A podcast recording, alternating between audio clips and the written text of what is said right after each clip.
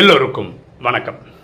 முதல்ல உலகத்தில் உள்ள அனைத்து சகோதர சகோதரி ஆத்மாக்களுக்கு ஸ்ரீ கோகுலாஷ்டமி வாழ்த்துக்கள். இன்னைக்கு நம்ம பார்க்கக்கூடிய subject what will you choose நீங்கள் எதை தேர்ந்தெடுப்பீர்கள்? டைரக்டாக ஒரு கதைக்கு போயிடலாமா? மும்பையில் ஒரு பெரிய இண்டஸ்ட்ரியலிஸ்ட்டு அவர் திருமணம்லாம் பண்ணிக்கல.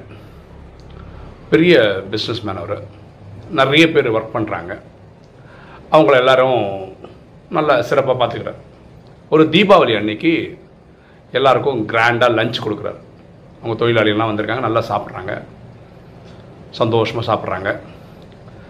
அங்கே கிளம்பும்போது அவங்க சாப்பிட்டு முடிச்சு எழுந்துப்பாங்களே அதுக்கு முன்னாடி என்ன பண்ணுறாங்கன்னா அவங்க சாப்பாடு பக்கத்தில் ரெண்டு கவர் வச்சுருக்காங்க. அதில் ஒரு கவரில் வந்து 50000 ரூபா கேஷ் இருக்குது இனி ஒரு இடத்த கவரில் வந்து ராமாயணம் புக் இருக்குது ஓகே அந்த மாதிரி எல்லா பக்கத்துலையும் வச்சுருக்காங்க. அப்புறம் இந்த முதலாளி வந்து சொல்கிறாரு இன்றைக்கி நான் இந்த நிலைமையில் இருக்கிறதுக்கு காரணம் என்னோட கடும் உழைப்பும் இறைவனுடைய பிளெஸ்ஸிங்ஸ் தான். அது மாதிரி நீங்கள் தான் என்னை வந்து இந்த லெவலுக்கு கொண்டு வந்திருக்கீங்க. அதனால் இந்த ரெண்டு சாய்ஸ் தரேன். இதில் ரெண்டில் நீங்கள் ஏதாவது ஒன்று எடுத்துக்கலாம். ஒன்று அந்த ஃபிஃப்டி தௌசண்ட் ருபீஸ் கேஷ் எடுத்துக்கலாம். இல்லாட்டி அந்த ராமாயண புக் எடுத்துக்கலாம். இந்த ராமாயண புக்குன்றது ஒரு கவரில் சீல் பண்ணியிருக்கு. அப்போது ஃபஸ்ட் ஆள் கேட்குறாரு நீங்கள் என்ன பண்ணுறீங்க என்ன பண்ண போகிறீங்க எது எடுக்க போகிறீங்க அப்படின்னு. அவர் சொல்கிறார் எனக்கு ராமாயணத்து மேலே பயங்கர பக்தி இருக்குது மரியாதைலாம் இருக்குது ஆனால் எங்கள் அம்மாவுக்கு உடம்பு சரியில்லாமல் இருக்குது அதனால் ஹாஸ்பிட்டல் செலவுக்கு தேவைப்படும். அதனால் நான் கேஷ் எடுத்துக்கிறேன். சரி எடுத்துக்கோ அப்படின்ட்டார். இனி ஒருத்தர் கேட்டால் என் பையன் வந்து இப்போ தான் டுவெல்த்து முடிச்சு காலேஜ் போகிறான் அவன் காலேஜ் ஃபீஸ் கட்டுறது எப்படின்னு யோசித்தேன் இப்போ நீங்கள் இந்த கொடுக்குற இந்த ஐம்பதாயிரம் வந்து காலேஜ் ஃபீஸ் கட்டுறதுக்கு யூஸ் ஆகும். அதனால் எனக்கு ராமாயணம் வேண்டாமே அப்படின்னு. சரி நீங்கள் எடுத்துக்கோங்க. இப்படி ஒவ்வொருத்தரும் ஒரு ஒரு கதை சொல்லிட்டு கேஷ் எடுத்துகிட்டு போயிடுறாங்க. அது ராமாயண புக் அங்கேயே தான் இருக்கு.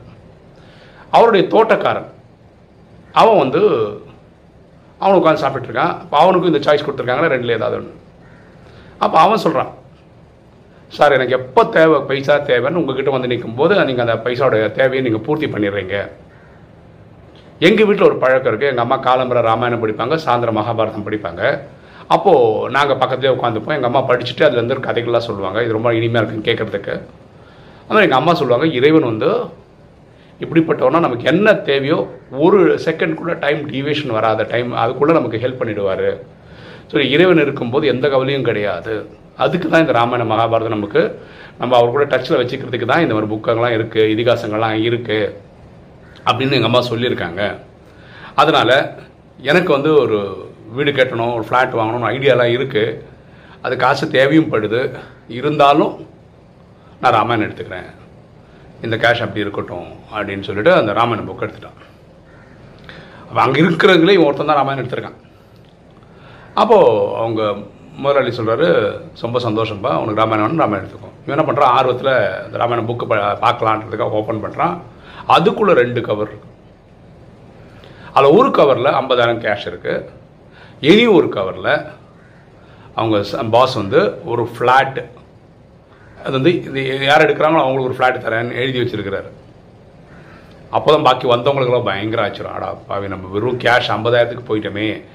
ராமாயணம் புக்கும் கிடச்சிருக்கு ஐம்பதாயிரம் கேஷும் கிடச்சிருக்கு ஒரு வீடும் கிடச்சிருக்கு இவனுக்கு. நம்ம தான் சாய்ஸ் வந்து தவறாக எடுத்துட்டோமோ? அப்படின்னு புரிஞ்சுக்கிட்டேன். ஓகே இப்போ நம்ம வாழ்க்கைக்கு கலிகாலத்தில் எக்ஸ்பெஷலி இந்த டைமில் நமக்கு ரொம்ப முக்கியமான உதவி யார்கிட்ட இருந்து கிடைக்க முடியும்னா நம்ம அப்பா அம்மா நண்பர்கள் இவங்களெல்லாம் விடுங்க. இறைவன்கிட்ட இருந்து கிடைக்கிறது தான் ஒரு பெரிய சக்தியாக இருக்க முடியும் ஒரு மாரல் பூஸ்டாக இருக்க முடியும். திரும்ப இதுக்கே ஒரு கதையை வந்து நம்ம மகாபாரதத்தில் சொல்லலாம். மகாபாரத போர் ஆரம்பிக்கும் போது அந்த டைமில் அர்ஜுனனும் சரி துரியோதனனும் சரி கிருஷ்ணன்கிட்ட போயிட்டு உதவிக்காக போவாங்க. அப்போ கிருஷ்ணர் தூங்கிட்டு இருக்காரு. ஸோ ஃபஸ்ட்டு துரியோதனன் தான் போகிறான் அவன் என்ன பண்ணுறான்னா தூங்குறாரு டிஸ்டர்ப் பண்ணக்கூடாதுன்னு சொல்லிட்டு அவர் தலை பக்கத்தில் ஒரு சேர் இருக்குது அங்கே சேர் போட்டு அங்கே உட்காந்துட்டான். எழுந்துக்கும் போது பேசுவோம் அப்படின்னு. இப்போ அர்ஜுனனும் வந்துட்டான். அர்ஜுனன் வந்தவன் என்ன பண்ணுறான் இது கிருஷ்ணர் தூங்குறாருன்னு சொல்லிட்டு அவர் கால் மாட்டில் அப்படி நிற்கிறான் சரி எழுந்துக்கிற வரைக்கும் பார்ப்போம் அப்படின்னு. கிருஷ்ணர் தூங்கி எழுந்த உடனே பார்க்குற காட்சி வந்து நேராக இருக்கிற க- அர்ஜுனனை பா அர்ஜுனா வாப்பா வாப்பான்றாரு அப்போ இங்கே துரியோதன் நான் தான் ஃபஸ்ட்டு வந்தேன் அப்படின்றான். பார்த்தா இரு துரியோதன் இந்த பக்கம் இருக்கான். ஓ துரியோதனா வாப்பா அப்படின்றான். என்ன ரெண்டு பேரும் ஒரே டைமில் வந்திருக்கீங்க அப்படின்னு. அப்போ நாங்கள் அவங்க ரெண்டு பேரும் கோரஸ் என்ன சொன்னாங்க? நான் உங்கள் உதவி தேடி வந்திருக்கோம் அப்படின்னு. அப்போ கிருஷ்ணர் சொல்லுவார் நான் ஃபஸ்ட்டு பார்த்தது அர்ஜுனனை. அப்போ அர்ஜுனனுக்கு தான் நான் உதவி பண்ணுவேன். இல்லை இல்லை நான் தான் முன்னாடி வந்தேன் அப்படின்னு துரியோதன். நீ முன்னாடி வந்திருக்கலாம். நான் யாரை பார்த்தனோ அவனுக்கு தான் நான் உதவி பண்ண முடியும். நீ அர்ஜுனா நீ என்ன வேணும் கேளு. அப்படின்னு போர் நடக்க போகுது இல்லையா? நீங்கள் எங்களுக்கு உதவிக்கு வரணும் அப்படின்னு அர்ஜுனன் கேட்டுக்கிட்டான். துரியோத மனசு பயங்கர சிரிப்பு. அவன் கேட்க வந்தது வந்து கிருஷ்ணனுடைய படையை கேட்க வந்தான். படையில் ஆட்கள் அதிகமாக இருப்பாங்கள்ல துரியோதனை பொறுத்த வரைக்கும் அர்ஜுனோட சாய்ஸ் வந்து முட்டாள்தனம். ஒரே ஒருத்தரை கூட்டிகிட்டு போகிறது என்ன இருக்குது நான் படையே வச்சுருக்கேன் இல்லையா?